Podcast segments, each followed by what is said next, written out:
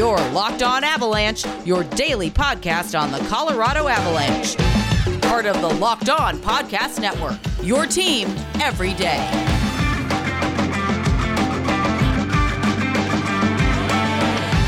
All right, Avalanche fans, welcome to the Locked On Avalanche podcast, part of the Locked On Podcast Network, your team every day. I'm your host, Chris Maselli, with another episode of the podcast dedicated to your Colorado Avalanche. And today we are in the midst of our week of Roy, looking back at possibly the best goalie in NHL history who was part of the Colorado Avalanche for eight solid seasons. This is the first week that he played with them 25 years ago.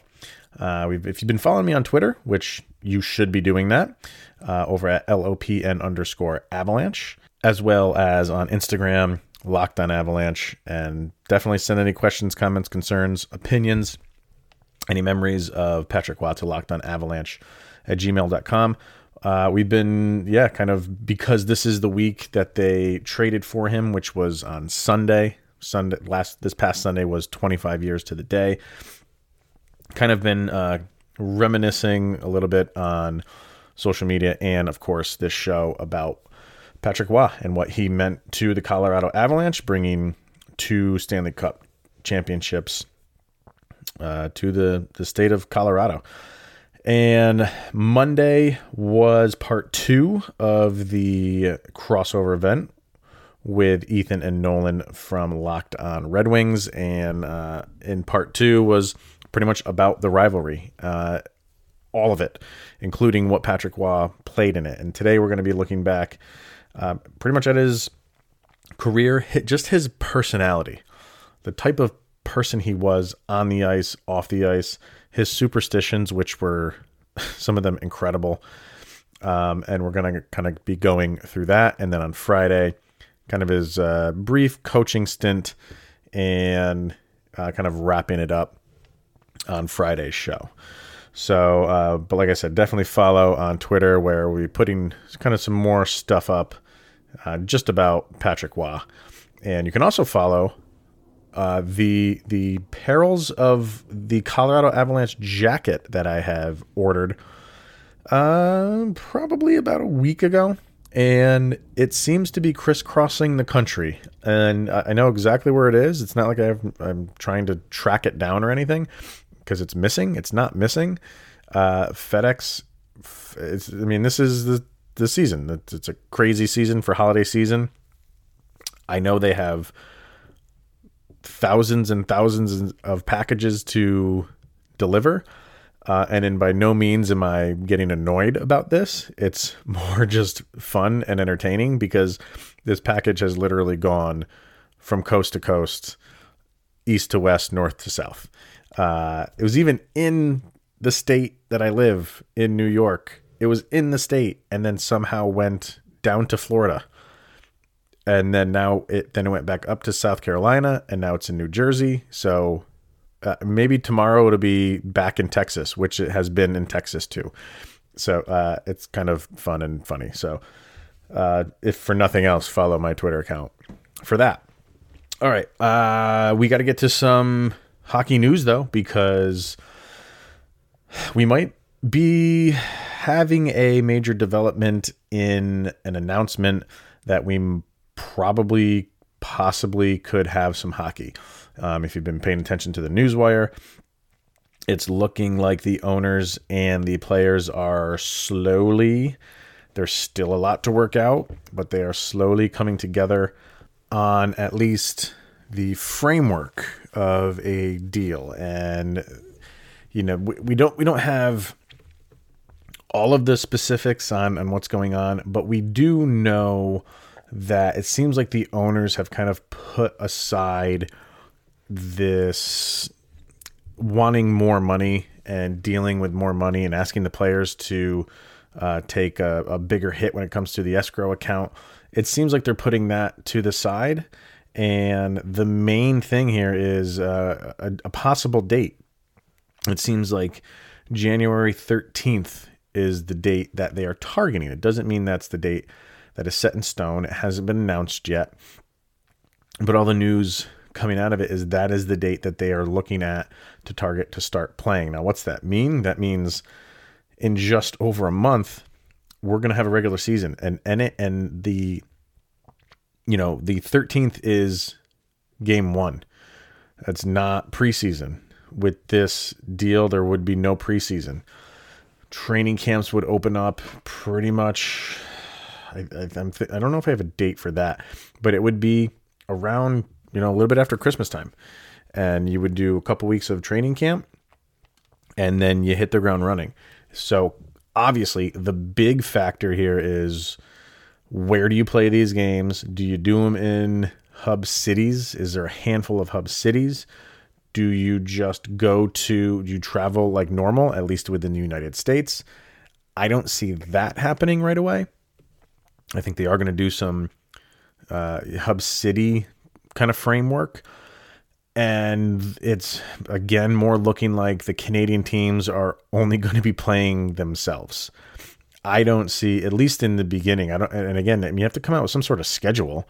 So I don't see how you can tell the Canadian teams, well, you know, we'll just do, we'll just play each other for X amount of games or up until X amount of date, and then we'll reevaluate. I don't think you can really do that. I think you have to kind of book these games right off the bat and get the whole season scheduled. So it's going to be unfortunate for the Canadian teams. And then that asks, that begs the question: What do you do when the playoffs come? There's got to be a two week break uh, for the playoffs, and then you have, you know, you maybe you go back to the hub cities for the playoffs and have all those Canadian teams come down here. Um, or if by then things are getting a little bit better, you can kind of lax on those rules, and both governments are okay with uh, you know, people crossing borders as long as there's still some, you know, framework in place for monitoring them and testing and all that stuff. Maybe by that time, we can go back to a little bit of normalcy. Who knows? But uh, right now, they, they, probably have all those things in play. Um, but this is all, you know, and it's looking like a 56 game season. And this is all for getting some sort of season in for this year.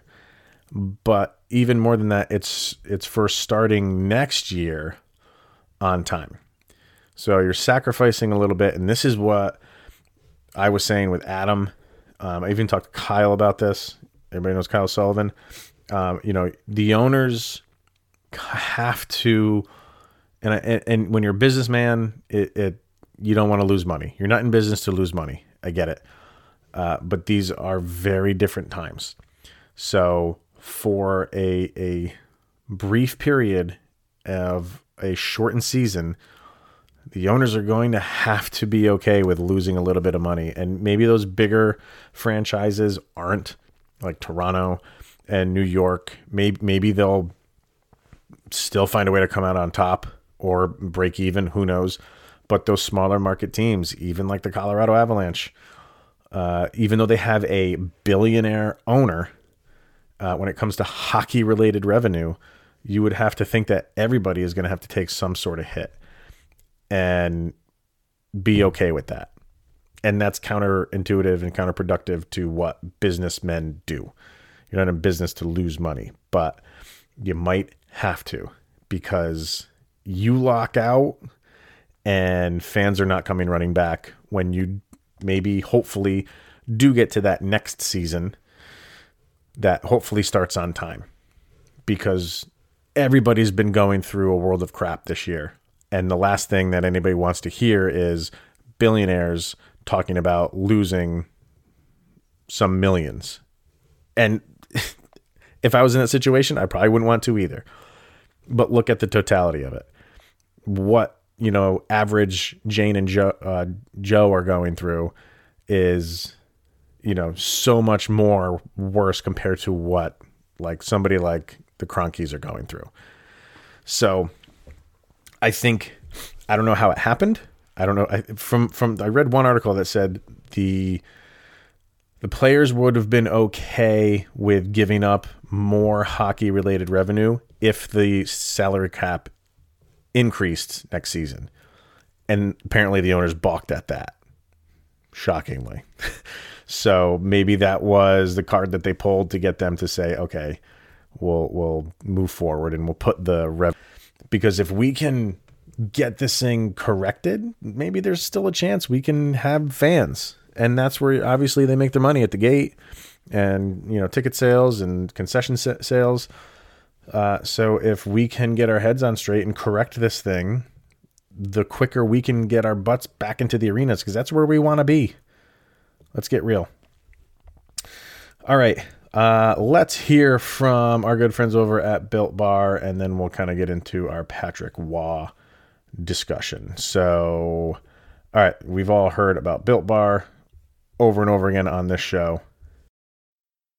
And you have also been hearing about Built Go. And Built Go is their fantastic new product, which kind of gets you through your day. And I say it all the time if you hit that wall halfway through the day, if you're at your desk, the morning coffee has worn off, and you need that pick me up to get through the day, everybody seems to be turning to energy drinks and five hour energy drinks and monster drinks.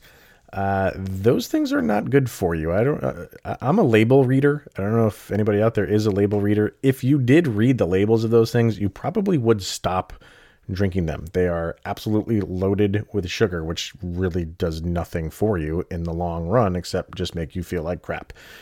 Well, Built Go is an easy to take one and a half ounce package. So you can put it absolutely anywhere in your briefcase, in your desk, in your car. It's ready to go whenever you need it. It is a great work pre-workout gel. Take it before you're about to start a workout. And it is like a monster drink and a five hour energy drink, but it doesn't have the crash feeling that you get from those, and it's better for your body. Comes in three delicious flavors peanut butter honey, chocolate coconut, and chocolate mint. It combines energy gel with collagen protein, and collagen protein is a fast is fast absorbing, so it gets into your system fast and it's easy on your stomach.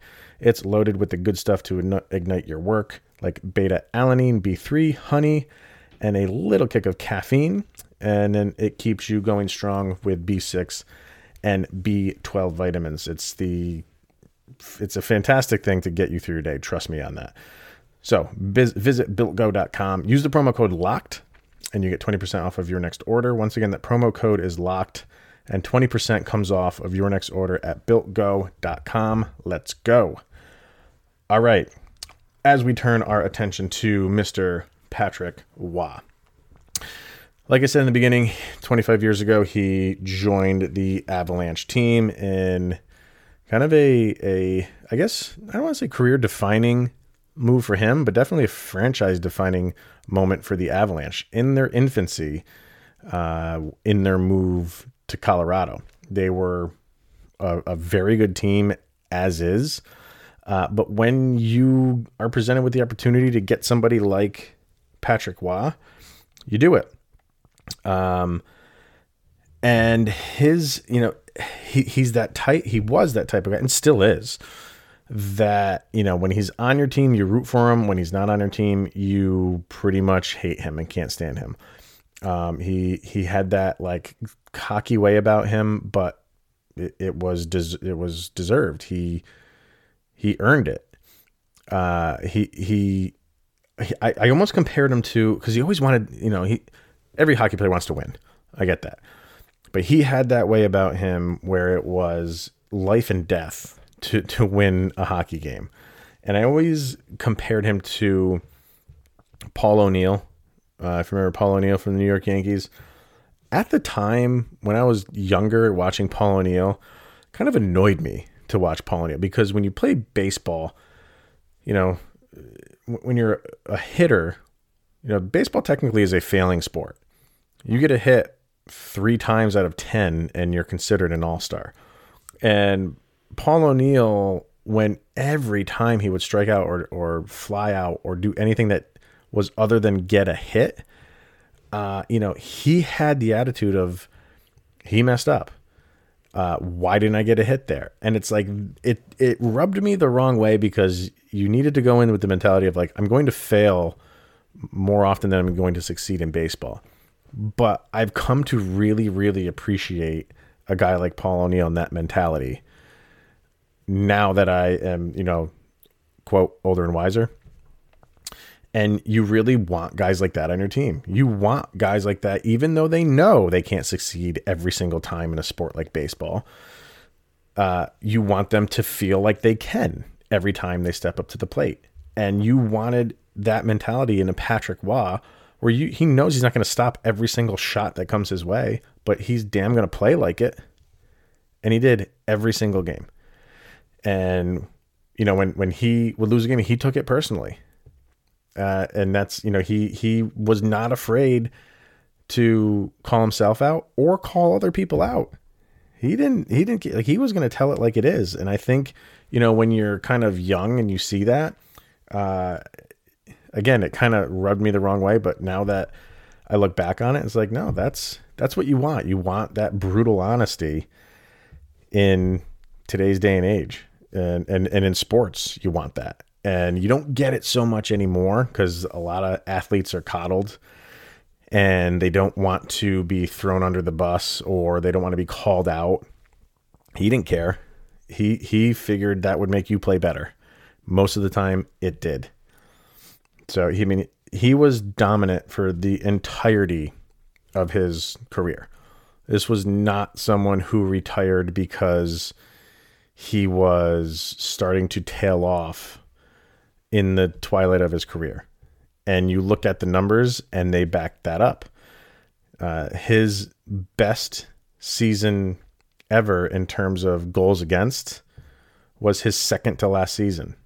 It was the one and only time in his career that he posted a less than two goals against average at 1.94. And oh, by the way, his second best season in goals against average was his very last season at 2.18. So he was not retiring because the league is passing him by. He was retiring because he was in the league for 20 years, close to it. Um, but it's it's incredible to just look at the awards that he was given Where's his, uh, I think, 11 time All Star. Um, Conn Smythe winner in three for three times in three different decades 85 86, which was his rookie season. Um, technically his rookie seasons, yeah. Where was the other ones? So 85 86, 92 93, and 2001. So nobody's ever done that since. When when Conn Smythe's in three different decades, I I mean anything is possible, but it's probably going to be a very long time before that does happen again. Uh, yeah, eleven All Star games, like I said. Vezina Trophy. I mean, he's always in the running. He's won it one, two, three, three times. I'm kind of going this on the fly. I think three times for that but finished second a few times, finished third a few more times after that. Just, uh, it's just, uh, you know, nonstop accolades. So the thing that you really, again, when you look back, appreciate about Patrick Roy is, yeah, he was a pain in the butt sometimes. Um, and if you were on another team, you clearly didn't like him but he would always and and I'm going to say this and people are going to be like, "Well, he fought two Detroit goalies." Yeah. Well, everybody fought everybody in that series. But he had genuine respect for the game and opponents. And uh, Adrian Dater has a really good book, 100 Things Avalanche fans should know and do before they die. Uh, definitely go get it. It's a really quick read. Uh, each story is maybe a couple pages long. Uh, there's a few in there about Roy but he writes um, kind of this one thing about him when the Avalanche lost that bloodbath game uh, to Detroit in overtime, where Darren McCarty, who shouldn't have even been playing, scored the overtime game winner. Uh, that was Mike Vernon on Detroit. That was his 300th win. So you just threw down with the Detroit Red Wings. You lose it in overtime. Um, and what does Patrick Roy do? He collects the puck, and as he's uh, exiting the ice, tosses it in the direction of Mike Vernon. I never saw that. It probably wasn't on the live broadcast, because they were probably focusing in on Detroit scoring. But uh, it just goes to show you, like he was in tune with stuff like that. He knew it was, you know, Vernon's. He was at two ninety nine, uh, and he knew the win got him to three hundred. And you would think, being in the position that he was in, losing a game like that, maybe emotion would take over and be like, "Screw that! I'm just getting off the ice." But no, he didn't let that get to, to get the best of him. It's almost like a goalie fraternity. Collected the puck, gave it to him. I mean, I think that speaks volumes for the type of player he was and how he respected uh, the people he was playing against. All right, we're going to take a quick break when we come back. I played the video when the NHL came out with their 100 players. Uh, I played that months ago. Uh, I'll play that again and then uh, I'll quickly talk about uh, my favorite Patrick Roy superstition.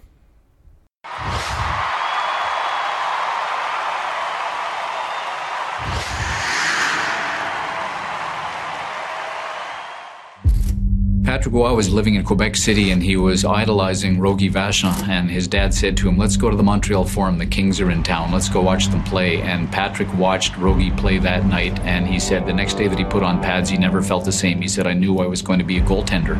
A Quebec native, Patrick Roy became a fixture in goal for the Montreal Canadiens as a 20 year old rookie during the 1985 86 season. First of all, he was a young kid, but secondly, the more shots he got, the better he played and he had this incredibly great confidence about him, a cockiness. There were great expectations on him, and everyone sort of knew that for the Canadiens to do anything in that playoff run, they were going to need outstanding goaltending. Well, I mean, Patrick gave them things that I don't think anyone even expected they were going to have. The question mark of Montreal was in front of the net, and they played, I think, 47 games that year, and uh, that brought a lot of confidence. Uh, believe that it could make the difference in the game. He was a strong player and a very, very competitive player. And once he got hooked into what he wanted to do, which he did that spring, difficult to knock off. He was kind of the hot hand and kind of the trump card that they were kind of holding, and it turned out it was a pretty good trump card. Reminiscent of Ken Dryden's remarkable rookie playoff performance from 15 years earlier. Roy's glittering goaltending led a Canadiens team that had amassed just 87 points in the regular season on a stunning run that ended with the franchise's 23rd Stanley Cup and earned him the Conn Smythe Trophy. Proving his rookie year was no fluke, the honors and awards kept coming for Roy. He won the Vezina Trophy in 1989, 90, and 92, and backstopped the Canadiens to another Stanley Cup in 1993, winning the Conn Smythe Trophy once again. He became this great icon in the city of Montreal that, that fans understood how important he was to this team. He was incomparable. A storybook ending for Roy's career in Montreal seemed inevitable. But that all changed when Canadiens coach Mario Tremblay kept Roy in the net as he gave up nine goals against the Detroit Red Wings on December 2, 1995. So he leaves the ice and he storms down behind the bench and he walks past Mario Tremblay, gives him the look of death, and then walks back and says something to Ronald Corey, who is then the president of the team, sitting directly behind the bench. I'm not going to play another game for the Montreal Canadiens. That's it. I'm done and a few days later, Patrick Roy is traded to the Colorado Avalanche. The start of that 95 96 season, I think everybody who followed that Colorado team felt it was a really good team. He not only gave them a great goaltender every night, but he gave them a swagger. And in hindsight, he was the missing piece. Roy's presence in Colorado paid off immediately as the Avalanche captured the franchise's first Stanley Cup and its second cup in 2001, with Roy becoming the first player in NHL history to win the Conn Smythe Trophy three times. He finished his career in 2003 as the all time leader in both regular season and postseason wins by a goaltender. Confidence in the game for me starts and ends at the goaltending position. How can you not possibly for a second imagine they were nothing but confident the teams he played on, whether they were in Montreal or Colorado? They were confident teams because Patrick Roy was in goal.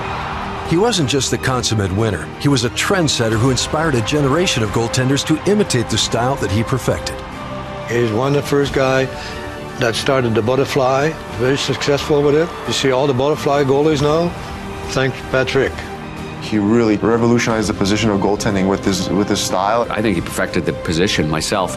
he did what he had to do in order to stop pucks, and ultimately it became the style and, and remains that way today. Because of Patrick Roy, goalies were important, but he was so consistent, and that was something that when I played in the NHL early on, I wanted to mimic. I said, you know, if I'm able to be as consistent as him, I think I'm going to have a good career. And that's kind of one of my things that I took from Patrick. He's one of those guys that you love to play against and you love to beat, but it was hard to do. He's a gamer. The bigger the game, the better he played.